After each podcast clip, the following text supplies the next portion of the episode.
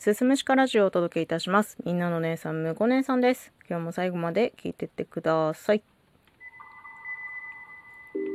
音声配信をやっていることを除いた場合、私を表す肩書きって、居酒屋のおかみとか、まあ、大きくくくって人妻とかになってくると思うんですよ。先日主人がテレビでやってたんだけど、〇〇だけど、〇〇みたいなギャップある肩書きあると人の印象に残るんだってって話してたんですよ。まあ、例えばだけど、まあ、そのテレビでやってたのは芸人だけどイケメンとかねなんかそういう何々だけど何々みたいななんか二つな的なものだよねだからなんか主人は主人はまあ料理人ですから俺も料理人だけど〇〇みたいの欲しいって言うんですけどちょっとね特別思いつかなかったんだ。ごめんねってなりましたね、まあ、私の主人といえば、まあ、好きなものはゲーム。ガンプラ。で完全に理系です。で見た目は若くて前歯がちょっと出てる。ちょっと変わった部分で言うと居酒屋で働く前っていうのはハウスメーカーの営業マンだったんですよね。であの専門学校もそっち系建築関係の方に進もうとしていたのでそういった専門知識は持っている。これはいっそのこと一級建築士でも資格を取っていただいてですね料理人だけど家が作れるみたいなギャップで行くしかないんじゃないかなっていう提案は一応しておきましたね。うーん。人事ですけどね。私の場合はどうかなって考えたんですよ。おかみだけどまるまる。うーん。ね。何あるかな。まあ音声配信がバズってればねおかみだけど配信者って言えたのになってちょっと思うんですけどどうかな。ちょっと難しいよね。まあ、むしろねラジオトークの中においては音声配信者だけどおかみっていうのがそれに当たるのかもしれないですね。まあ特技も資格もちょっとないんですよ。ないんです。人より優れてることがちょっとないの。うん。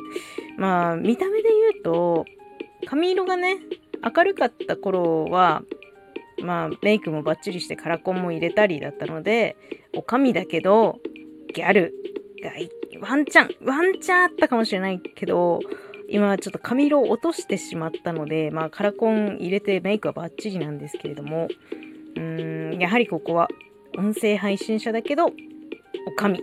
これを伸ばしていく方が印象に残るのかもしれないね。実際にこうラジオトークの中にいていろんなライブ配信にお邪魔したりとかするとおかみっていう部分をフォーカスされることが結構多いんですよ。向こう姉さんっておかみさんなんでしょみたいなことをね結構言っていただけるのでうーんまあ個人的にはおかみであることが何か強みになるっていうことは全然考えてなかったんですよ。考えてなかったんだけど一応プロフィールになんか私という人物を表すには何がいいだろうって思った時にまあ普段は居酒屋でおかみをしてますっていうことをね書いてたりするんですけどなんかもっとおかみらしさみたいなものを売りにしたらキャラが立つのかなっていうふうにもねちょっと思うんですけどね。おかみらしさってなんだ？なんだ？ね。えだって普段の仕事の格好も T シャツになんか楽なパンツ履いてみたいな状態ですしね。結構動きもあるので和服とかでは全然仕事してないんですよ。髪の毛は結構ぴっちりまとめてはいるんですけどおかみらしさね。音声配信においてどのようにしておかみらしさを出すのか非常に悩ましい。なのでまあちょいちょい店のことはお話はしてるんですけれども。